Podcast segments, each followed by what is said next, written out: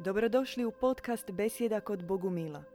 Možete nas pratiti uživo na Facebook stranici Bogumilski centar petkom u 20 sati. Dobro večer i dobrodošli u Besjedu kod Bogumila. Ja sam sestra Blanche Flor. I sestra iz.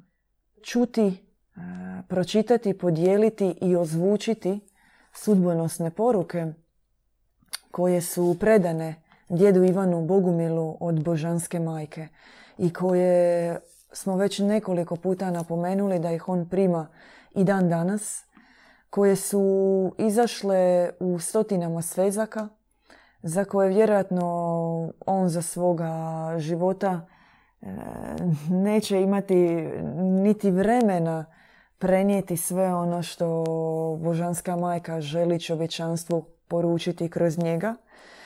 I uopće mi smo se večeras pripremili sa nekoliko knjižica izvađenih kratkih hrvatskih izdanja, svezaka tih velikih tomova. Čak i ovo što vidite iza nas je još uvijek kap u moru onoga što je nebeska majka poručila preko djeda Ivana.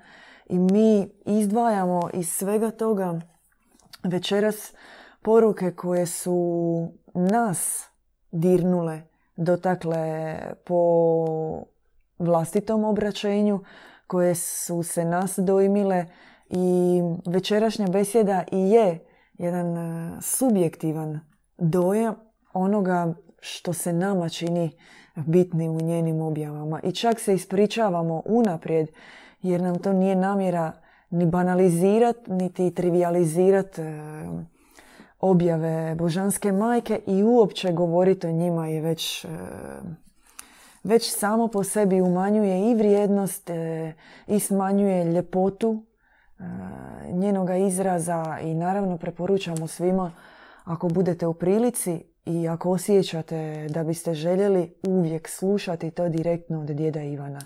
On je adekvatan i dobio je darove od same nebeske majke da može prenijeti svu ljepotu njenih poruka. Ljepotu i kada su one milozvučne i kada one na neki način iscijeljuju čovjeka i kada su one snažne i kada su pravedne stroge. I, kada su stroge obavezno ono što je potrebno današnjem e, uspavanom čovjeku. Dakle, on ima snagu govoriti o tome. E, ponavljamo Dakle, ja bih nekako predlažem da, da krenemo od onoga što je meni najdraže. Ovo je Ruža Serafita, jedna od objava premudrosti, jedna od objava Božanske majke, jedna od knjiga koje su mu se dale na Slavujevoj gori u Efezu u Turskoj. Mi smo o ovoj knjizi govorili, predstavljali smo je i njene poruke. Ja sam odabrala krenuti od nje zato što E, rekla sam subjektivno zato što sam ja krenula s ovom knjigom. Ovo je bila prva knjiga objava koju sam ja pročitala i mogu govoriti kako sam je e, doživjela i što me duboko potreslo u tom prvom susretu sa, sa riječju Majke Božje. E, prvo taj glas koji se javlja, to smo već nekoliko puta govorili, njen glas on kao da na prvi tren odmah čovjeku ozvuči, kojemu je to prvi susret sa njenom riječju, dubinu vlastitog pada. I o tome ona i govori u ovoj knjizi. I taj duboki osjećaj e, iluzije u kojoj čovjek živi, on e, otvori srce odmah i nekako bude, ajmo se tako izraziti, kao neki duhovni šamar pored ti čitaš to šok, šok za čovjeka i probuđenje istovremeno, ali i svjesnost da od sada jedino može biti bolje. E, ti si sestra iz Clermonta imala baš e, nešto e, povezano uz ovu temu. To po stupnju obraćenja. Čovjek koji se nalazi u iluziji, baš citat je bio, ko se ne varam. Da. Kaže Majka Božja u svom otkrivenju. Duboka bol zavladala bi čovjekom ako biste pogledali na svoj originalni odraz i ako bi shvatili razinu svojeg pada. Budite sigurni u moje vodstvo, jer vas neću ostaviti u nemoćima. I kao dobra, brižna majka, videći bolesti svoje djece, liječit ću vas do potpunog iscijeljenja. Povjerujte, povjerite mi se, ne samo kao majci, putevoditeljici, nego kao vašem nebeskom liječniku. Ja znam kako u najkraće vrijeme uspostaviti vaše duhovno zdravlje i vratiti vam izgubljene kreposti o kojima vi danas niti ne naslučujete. Da, to je prekrasan, prekrasna riječ Majke Božje što ona tu govori. Znači, duša na početku svog duhovnog puta biva, susreće se sa tim jednim odrazom pada. Što sam ja do sad radio? Kako sam ja to živio? I ona na neki način sa stajališta Majke Božje vidi samo sebe. I ona biva osupnuta, biva iznenađena, šokirana. To je kao jedan potres što se dogodi. I u tom trenutku obavezno Majka Božja je dodirnula dušu da bi se to moglo dogoditi. I to nazivamo zapravo obraćenjem duše. Kad ona u jednom tom trenutku krene njezin život za 180 stupnjeva na drugu stranu. I kad Majka Božja kaže obratite se, što to uopće znači? Znači ti si išao u jednom smjeru, a ona mm. kaže obratite se, znači okrenite se i idite drugim putem. Kaže tu još budite sigurni u moje vodstvo. Čovjek kako živi u ovom svijetu, on misli da je sam i da sve odluke donosi sam. Mm, da. A zapravo e, naše odluke, naše misli, naše djelovanje ne idu uopće od nas. I Majka Božja bi željela da je to njezino vodstvo, da ona nas vodi. Međutim, život u ovom svijetu, mm, eto, niko ti nema reći kako, kako biti posvećen majci Božjoj. I najčešće smo vođeni tako nekim drugim snagama i od tuda zapravo i nezadovoljstvo čovjeka i sve negativno što se događa u čovjekovom životu. I zato Majka Božja obavezno uvijek govori slijedite me i budite sigurni u mojem vodstvu. I kad se nalazite u pustinji i kad ne osjećate moju prisutnost, ona govori ja sam tu. I potrebno je to osvijestiti da nismo sami, da nismo kao zapečačeni u staklenoj boci bačeni u more i plutamo negdje po oceanu, nego smo vođeni koliko god mi to ne možemo spoznati, ali njezino vodstvo je prisutno. I još kaže, znači, e, treća stavka, povjerite mi se. Povjerite mi se, jer ću ja uspostaviti vaše duhovno zdravlje. Znači, dajte pristanak da ja vas vodim, da se prepustite meni, da vjerujete u moje vodstvo 100%. Znači, predamo sebe, svu svoju prošlost, svu svoju budućnost i svoju sadašnjost, sve svoje bližnje, sve da njoj predamo i da se njoj povjerimo jer na takav način e, njoj dajemo sve svoje da nas ona vodi i da ćemo mi nju slijediti. I tad može ona uzeti nas pod svoje vodstvo zbog toga što Majka Božja, ona djeluje pod dobrim univerzumom i mi imamo slobodu izbora. Čovjek je, ima slobodnu volju i to se ne smije narušiti. I Majka Božja, koliko god ona ima vlast u cijeloj međugalaktičkoj ekumeni, svejedno ona e, mora znači taj, poštivati taj zakon dobre volje. I kad mi njoj sebe predamo, ona tad može pomoći. Jer ako mi nju ne zazovemo i mi se ne predamo, uzalud je onda sve. sve. Je. Da. Ima točno citat koji to isto iz uh, objave Nebeske majke koja se zove Japanska apokalipsa. Točno to kaže. I u tome je sva ljepota istinske vjere jer se na kraju svodi na pristanak. I ona kaže, ali djeco moja, ja trebam vaše sudjelovanje, jer čak se ni život, ljubav i svjetlost ne mogu unijeti izvana bez blagoslova nutarnjeg čovjeka.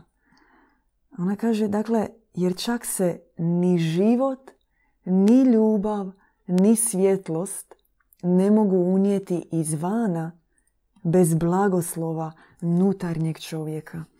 I meni ovdje nekako se odmah javlja misao kako ljudi kažu primam energiju, primam ljubav od tebe, e, primam svjetlost od tebe i misle da li su pristanak na razne energije ovoga svijeta. Ali nutarnji čovjek, on je božanskog porijekla, on je bogomajčinskog porijekla i jedino on može e, rezonirati, reagirati na glas nebeske majke. Mora biti isti izvor i unutra i izvana da bi se sjedinilo u jedno. I to je onaj duhovni klik koji se dogodi. Osjećaj da se sada sve poklopilo, da je sve sjelo iznutra.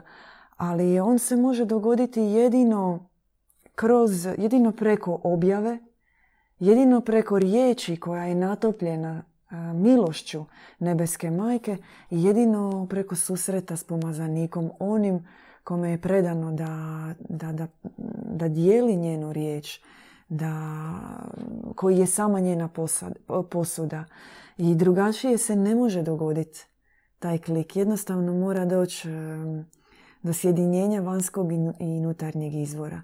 I kada duša da, kaže da, pogotovo to se može dogoditi od e, čitanja što izgleda paradoksalno, nekakve brošure male od četrdesetak stranica, ali vi kažete da čitajući njenu riječ i već po tome se pokreće jedan nutarnji duhovni tsunami koji, e, koji je zapravo početak istinske žive vjere. E, ima jedan citat koji mi je bio zanimljiv i koji je isto tako bio ono što se meni e, izrazito svidjelo na bogumilskom duhovnom putu i što mi je zapravo bilo pošteno, ako se smijem tako izraziti. Sve religije, sve duhovnosti, u njima je osjećaj e, i pravilo kao da sve treba pasti s neba. Ili se nešto prihvaća kao dogma, istina, zakon, ili je sve neka svjetlost koja biva bez obzira na to što mi radili. To su nekakva ta ovaj, religiozni i nekakav new age put, kako ih ja shvaćam.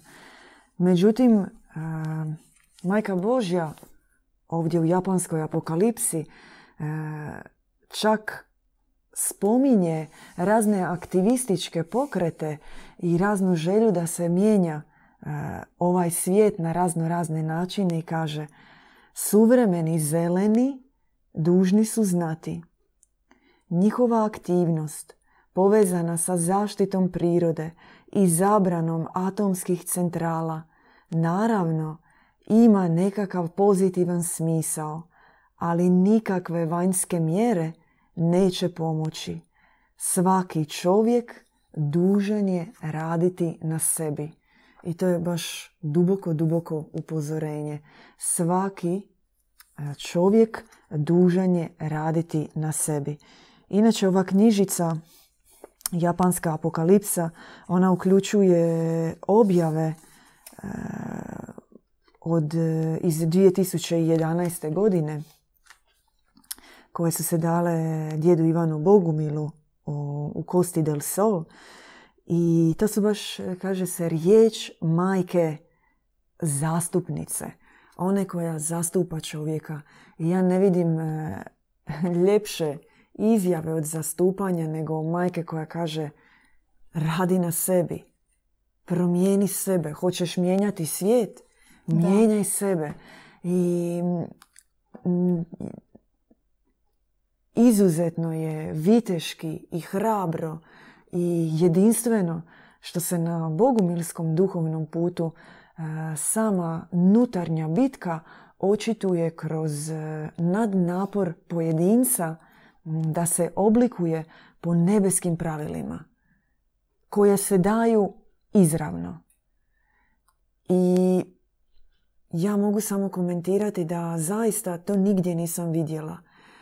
A s druge strane, ako i postoji negdje e, u nekom obliku duhovnosti takav princip da čovjek treba raditi na sebi, onda ono drugo što nisam vidjela jesu plodovi takve promjene. A plodovi koji se traže na bogumirskom duhovnom putu su beskompromisni.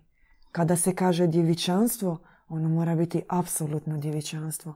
Kada se kaže premudrost, ona mora biti premudrost. Jer ako ti nisi bez kompromisa, onda apsolutno se ništa ne događa. Da. Tek kad ti riješiš dosta i otkineš, e onda tek počinje se čuda događati. I ja bi se nadovezala na to što si ti rekla. E, znači, kako prepoznati e, je to riječ Majke Božje? Majka Božja kad govori, ona uvijek poziva svoju djecu na promjenu. Ako ona govori samo, djeco moja, molite se, molite se, molite se, ne znam što, od jutra do sutra, ona s tim ne govori previše. A kraljica nebeska danas koja želi čovječanstvo uvesti u novu civilizaciju, ona govori promijenite se zbog toga što ona nas vidi iz vječnosti, ona zna kakvi smo mi. Kakvi smo mi bili i koliko smo pali i da je neophodno promijeniti se da bi išli dalje. Jer, e, parafrazirat ću zato što u jednoj riječi, sad ne znam je li mi tu, ali ona govori da bi ona mogla iz nas istrgnuti sve zle čestice, mm jednog trenutka, jednu sekundu. Međutim, to bi naišlo na takve posljedice da više mi se ne bi mogli rehabilitirati. Čak ni kroz duže razdoblje. Da bi bilo šokantno da, za čovjeka. Previše, da. Meni, je, meni je to, bilo potresno, da. To stvarno je potresno, da. Da. Zamisli, i sve ovo što mi prolazimo je zapravo kao Mm, kako bi rekla, neki mm, naj, najbezazleniji put prelaska u to stanje u kojem smo mi bili. Znači nježni prelazak. Nevjerojatno, da. Sama ova knjižica Japanska apokalipsa, ona i počinje e, riječima nebeske majke u prvoj rečenici odmah za spasenje svijeta neophodna je promjena metanoja. I kao što si rekla, sestra Ex Clarmonda, to znači za 180 se okrenuti od starog načina života, od e, starih navika, od e, starih ljubavi, onoga što nas interesira. Što... Starog pogleda. Starog pogleda. To znači odreći se onoga i za što smo svjesni da nije dobro u našem životu i odmaknuti se barem od onoga za što mislimo da je dobro da su naše dobre navike. Jer tek u odbacivanju potpuno mi možemo se uspokojiti, umiriti i vidjeti kako krenuti iz početka. No to mora biti unutarnji potres.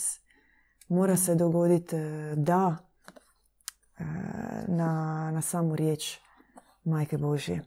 Da. E, ja bi pročitala riječ Majke Božje gdje ona govori o drugim svjetovima.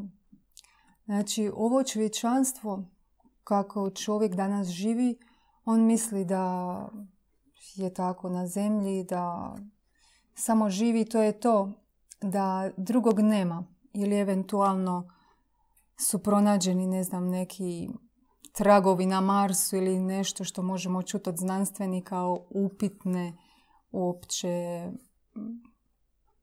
dokaza upitnih. Kaže, e, kaže kraljica Nebeska 25.6.2006. Dijete moje, vjeruj, vas okružuju žitelji dobrih svjetova, koji se čak i utjelovljuju u vidu vjernik psića, ptičica ili pak morskih ribica. Mnoštvo miomirisnih cvjetova i glazbenih instrumenata doneseni su na zemlju iz dobrih sazvješća.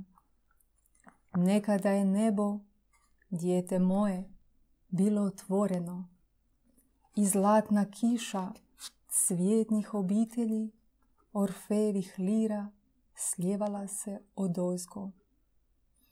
Danas ti nosim dar iz riznice moje čempresove škrinjice, zlatne ključeve koji otvaraju biserna vrata dobrih civilizacija. Zar nije prekrasno čuti kako imamo tako jednu veliku perspektivu, kako nama, ljudi, za nama ljudima životinje služe. Psići koji su tako vjerni, koji ne pamte nikakvo zlo, oni tako obožavaju čovjeka. I meni je to potresno, zaista. Gledati tako prirodu i drveća. Kako bi ovaj svijet bio bez drveća uopće? Kako uopće to nezamislivo?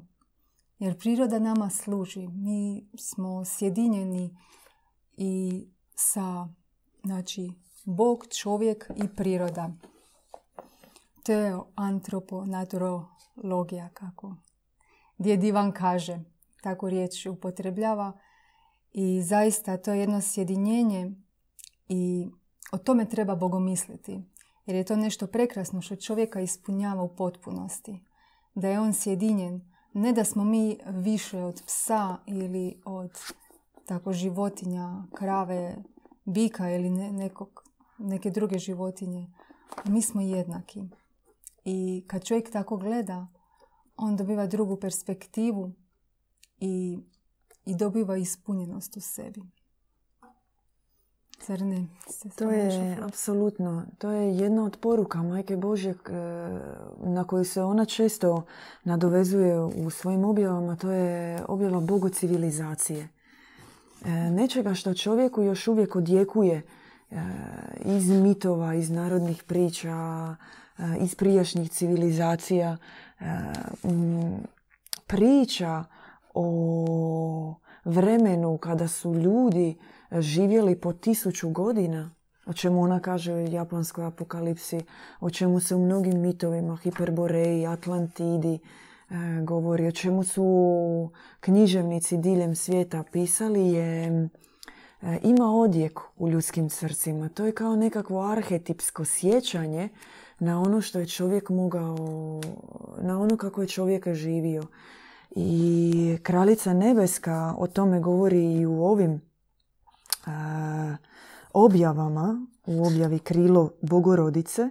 Naše izdanje je iz 2019. E, ja se sada ne sjećam, to su bile iz tri knjige. 92. 92. Iz 92. To su izvaci skraćena jedna verzija originala i u njoj nakon na jedan svojevrstan način e, Majka Božja očišćuje i govori o važnosti očišćenja, važnosti djevičanstva kao pripremi za ulasku u Bogu civilizaciju. Znači istovremeno traži od nas i da damo pristanak i da pustimo da budemo vođeni njome, ali radi našeg ne samo spasenja, nego konkretne realizacije jednog novoga svijeta koji može biti već sada. Meni je perspektiva bogo civilizacije čistih ljudi, očišćenih od takvih ljaga i kvarova ovoga svijeta, jedna od e, najljepših objava nebeske majke. To je, to je život kakav zaslužuje svaki čovjek.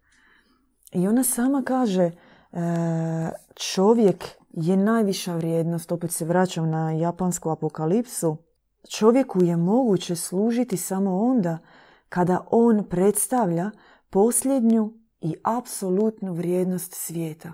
Ako je on posljednja i apsolutna vrijednost svijeta, ako je on najviša vrijednost u očima nebeske majke, čak i ovakav kakav je, onda kakav je tek, kakav tek treba biti svijet u kojem ona želi vidjeti tog čovjeka. A pazite, mi ga svojom promjenom možemo već danas početi ostvarivati. I što imali ljepše poruke i imali više ljubavi od e, božanske majke nego te da ona želi vidjeti takvog promijenjenog čovjeka u takvom promijenjenom svijetu. I onda zapravo nema distance između zemaljskog čovjeka i nebeskog čovjeka. Između zemlje i neba. Ništa u tom cijelom procesu nije paradoksalno, nego stvarivo sada.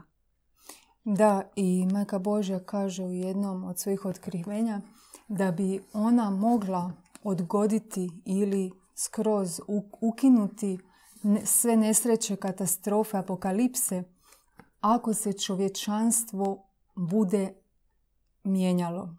Ako bude prihvatilo u promjenu o kojoj ona govori.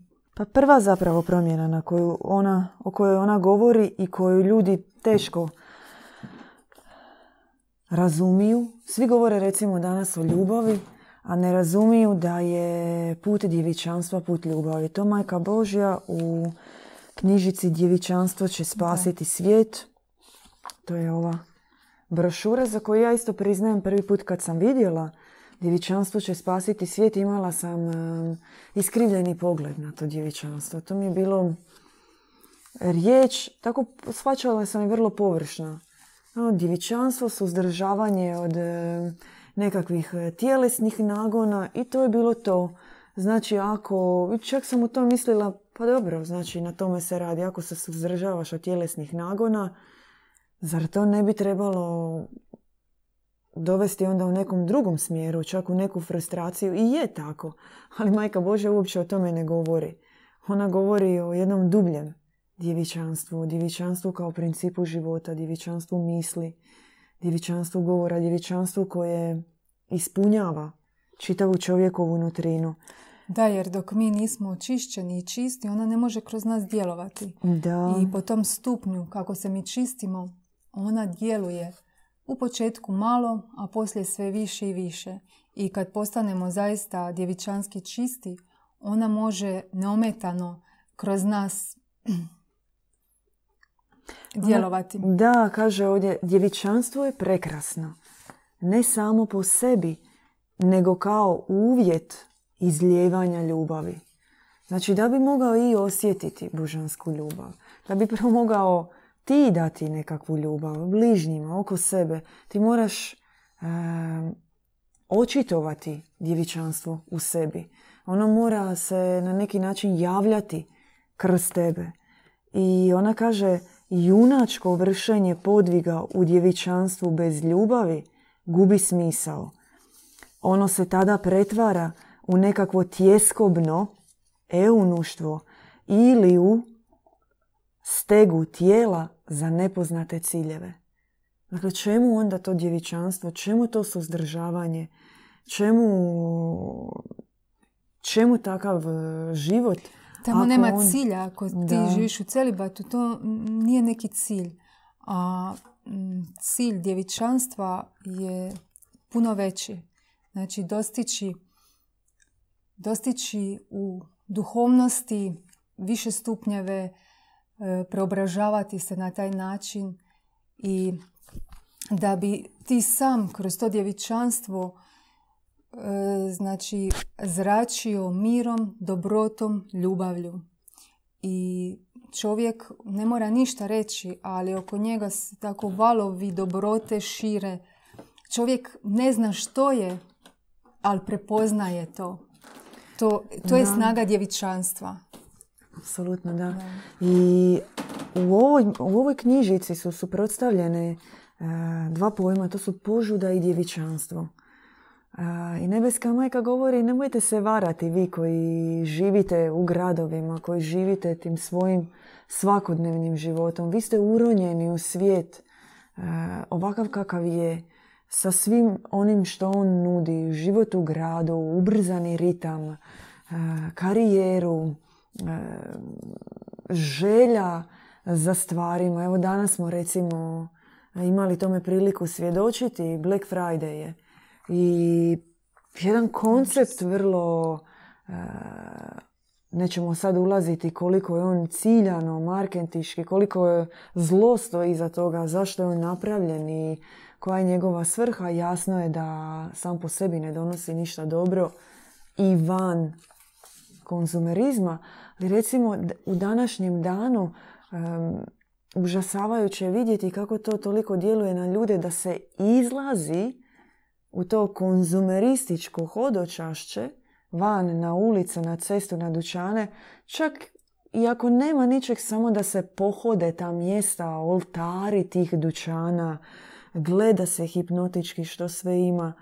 I sada, čak i ako si jučer bio na nekom duhovnom stupnju, eh, htio živjeti čisto, trudio se eh, biti dobar eh, prema ljudima oko sebe, raditi dobro, samo jedan dan u ovoj današnjoj hipnozi i ti si već umrljan požudom ovoga svijeta. Ona se spušta kao, kao, kao rosa kroz sve svoje oblike i natapa čovjeka. nemoguće je danas tome izbjeći. Već mala djeca u, sa 5-6 godina, oni oduzmi mu mobitel iz ruke. On doživi napadaj nasred ceste. Zato što je spoznao požudu kroz tehnologiju koja s jedne strane e, njima pomaže jer oni već u nekoj mlađoj dobi mogu biti e, tehnološki vješti, no s druge strane ih je takav stil života natopio požudom. Imam ja nešto za djevičanstvo. Kaže, zažeđajte se napiti iz čistih i svetih izvora Umivajte se u djevičanskim vodama, u mojim čudotvornim zdencima. Odakle crpiti snagu djevičanstva? Od majke Božije, od njezinog izvora. Kako drugačije? Gdje uzeti drugo djevičanstvo ako ne u one koja je prečista, koja je sam izvor djevičanstva? Mi se ugledamo u nju i samo tako možemo zadobiti djevičanstvo. Malo po malo, sve više i više. Prihvatiti njezin pogled na svijet, njezin pogled na samog sebe. To je važno. Da. Apsolutno. I samo Majka Božja kaže to isto u ovoj knjižici Djevičanstvo. Mm, sad ću jedan dio parafrazirati. Ona kaže nemojte ga e, ograničavati na neku kršćansku vrlinu, jer ga onda nećete ni shvatiti ni spoznati. To djevičanstvo nije. Da. Djevičanstvo je poseban život, je poseban način života i njega treba prihvatiti, u njega treba ući, u njega, njega treba zavoljeti i u njemu treba prebivati. I sada se nekako postavlja pitanje a, gdje ću ja vidjeti djevičanstvo, e, gdje ću ja naći djevičanski način ophođenja jednoga e, čovjeka naspram čovjeka, gdje ću ja vidjeti kako funkcionira e, zajednica u kojoj je djevičanstvo osnovni princip. Gdje su ti bratski primjeri djevičanskoga života. I mogu doći i mogu se ostvariti jedino tamo gdje je ona centar, gdje je ona središte i gdje je njena živa poruka. I zato je bratstvo zaista jedna od njenih e, važnijih poruka. Jer djevičanstvo nije za jednoga. Ono je za zajednicu. ono je za društvo, za civilizaciju. I ona sama kaže, djevičanstvo je čitav univerzum.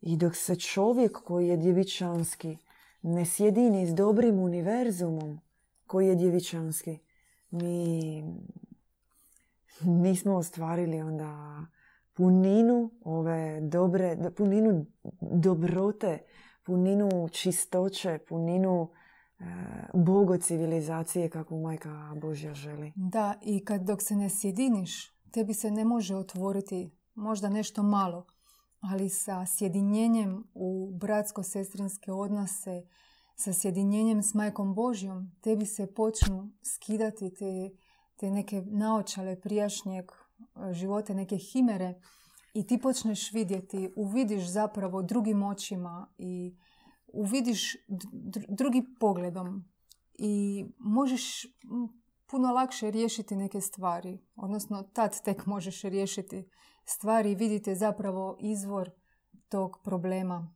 koji te, koji te mučio. Da, u jednoj objavi iz 2007. E, godine ocu, e, djedu Ivanu samo kratko ću se nadovezati na ovo što ste rekli, sestra Eksklarmonda. E, Majka Božja je rekla došlo je vrijeme potpunog razdvajanja onoga što istinska crkva treba predstavljati. I ona kaže istinska duhovnost uvijek je transparentna i nema dvostrukosti. Da, zanimljivo. Ja sam isto to ovaj, označila za reći. Da, i u istinskom da, bratstvu. Da, to je zaista transparentnost. Jer recimo u ovoj knjižici, u ovoj, e, u ovoj brošuri, u ovoj objavi Majke Bože, Krilo Bogorodice, e, trećina, cijeli prvi dio, ne bojte se, nećemo čitati citate cijele trećine, je o očišćenju od rodovog programa. Dakle, od čitavog onog duhovnog genskog nasljeđa koje stoji na duši, koje joj ne da, koje joj stišće i koje joj ne da da napreduje, da se promijeni. I nema boljeg načina od lomljenja rodovog programa od života u djevičanskoj zajednici, od života u bogumilskoj zajednici. Ne samo u bratstvu. I to ne samo od života da mi sad govorimo cijelog života, nego će dovoljan biti jedan dolazak, jedan dan, tamo gdje je svjetlost, tamo gdje je prijestolje nebeske majke i tamo gdje je njena živa objava kroz e, njene svjetiljke i kroz one koji su dali e, svoja duhovna obećanja njoj, e, ta svjetlost djeluje. I sam naš dolazak u to prisustvo, on izbacuje van sve rodove programe, sve naše navike, sve ono što e, sama Majka Božja potencira u nama da to izađe, da bude evidentno, da bude transparentno, da ne bude skrivanja, da izađe na van i to se u bratstvu pobjeđuje za čas. To čak i ne bude bolno. Nešto na što bi se čovjek možda uvrijedio, na što, što mu je bilo možda kao rana, što ga je tištilo, to jednostavno izađe iz njega. On to kaže i... Iscijeljenje nastupa. Da, iscijeljenje u zajednici. I to je, i ona sama kaže u, e, u knjižici Djevičanstvo, najbrži put do iscijeljenja je u zajednici. Da. Mogu ja nešto još pročitati? da. Kaže Majka Božja, E, želela bih malo utješiti ljude i da osjete e, ljubav nebeske majke. Kaže, dijete moje, ja sam ti govorila u prošlosti, smije se. Govorit ću ti i u budućnosti. Kada bi ti znao kako ja tebe ljubim. Kada bih ja bila smrtna, bila bih spremna položiti za tebe život, ne jedan, već tisuće života. Neka te moja ljubav čuva. Majka Božja isto uvijek u svakoj objavi utješi utješi e, dušu i što se meni posebno sviđa, ona svoje objave uvijek završava tako riječima kao svaka ljubeća majka. Vaša ljubljena majka ili vaša brižna majka. Ona se potpiše čak na objave. Tako to je baš tako da duše budu svjesne da ona razumije da smo mi na ovoj zemlji i da mi imamo tako potrebu za tim nekim stvarima da ona isto živjela na zemlji i ona razumije u potpunosti to. Jedna od e, važnih poruka nebeske majke i koju ljudi tako duboko osjećaju e, je poruka o posljednjim vremenima. I često, danas smo isto imali priliku razgovarati s jednim čovjekom koji je, eto, ironije radi, bio van, e, stajao je sa strane van jednog dućana dok je unutra vladala histerija oko Black Friday-a. I baš bio prekrasan čovjek, Božji čovjek, ali koji je u sebi, mm, razgovarali smo tako, neposredno smo počeli, on je rekao, može se živjeti i sve se nekako riješi. Danas sad imam 8 kuna u džepu, sutra ću na računu imat nešto, ni da se ne može, nije da mi sad e, stoji neki mač nad glavom, može se. Da imam previše, nemam, da sam gladan kruha, nisam. Ali taj osjećaj iznutra koji te jede, da i čak kada se čini da si dobro i kada svi oko tebe misle da si dobro, ali ti znaš da nešto nije u redu. Ti znaš da nešto nije kako treba. I ti znaš da takav život u svojim usponima i padovima, takav život u kojem e, iznutra osjećaš kao da se gasiš, unatoč svim boljim danima, to je, to je osjećaj mučeništva. Tim riječima je rekao. I da, i danas zaista je mi neprijatelje svoje ne vidimo. Mi rat u nekoj većoj mjeri možemo govoriti o trećem svjetskom ratu da se događa, ali on dokle god mi eh, hodočastimo po dućanima i mhm. kupuju se mobiteli na sniženjima, ne govorimo o agoniji života. Dokle god ima se robe na bacanje, hrane na bacanje, a u nekim dijelovima svijeta je teškoća, nije baš da imamo neki osjećaj velike krize. Ali i možda je čak i bilo veće pravde kada su ljudi ginuli prije stotinama godina prije, direktno na lomačama, direktno u ratovima, nego sada živjeti s ovim osjećajem mučeništva koji ljudi osjećaju. Jer neprijatelja ne vide, vatru ne vide, u rovovima nisu, ne stoji e, vidljivi metak nad glavom, ali taj osjećaj mučeništva s kojim žive je bitka posljednjih vremena. I unatoč tome, e, nebeska majka u svojoj e, objavi poziv bogocivilizacije, koja je bila e, za Hrvatsku, ja se ne mogu sjetiti godine, 2003. 2003. Unatoč tome ona konstatira, dakle, vi živite u posljednjim vremenima. No majka, nebeska majka kaže da biste postali svecima, dovoljno vam je živjeti u čistoći, nesebičnosti, pridržavati se zavjetovanja, univerzalnih zakona i čuti o čemu poučava Bog.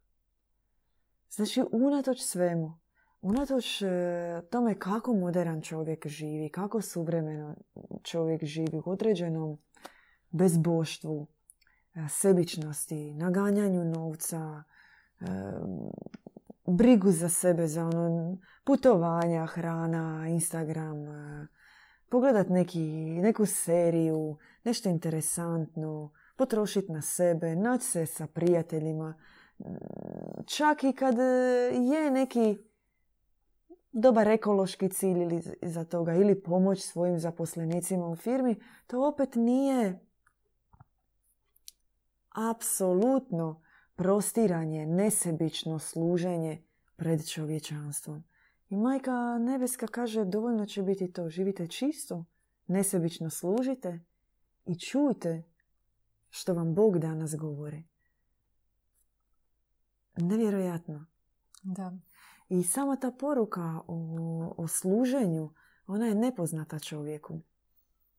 I čuti uopće što mu Bog želi reći, isto potpuno, potpuno nepoznato. Ima jedan citat, baš sad kako smo govorili, htjela bi ga podijeliti. Samo će mi trebati jedan trenutak da ga pronađem. Da. Opet iz japanske apokalipse e, kaže kraljica nebeska. Postoje tri tipa služenja. Ja ću malo skratiti ovdje da ne bude predugačko. Od prva dva služenja dva su idolopoklonička. Prvi služimo nekom abstraktnom, knjiškom božanstvu, neko farizejstvu, neki knjiški bog koji nam je stran, kojeg ne čujemo, kojeg uopće ne znamo. Drugo služenje služi se čovjeku van božanstva. I to je ova druga krajnost. Gdje je čovjek, to je ova New Age varijanta. Čovjek je najvažniji, čovjek je Bog ja, ja sam Bog i takav vladan svijetom. A ona kaže treći put je služenje božanstvu u čovjeku i čovjeku u božanstvu. Ja to mogu još valjda za sebe govorim još tisuću puta pročitati, ali moje duhovno srce je na takvom stupnju da ja nekako čini mi se da će mi trebati cijeli ovaj životni vijek da shvatim zaista služiti božanstvu u čovjeku.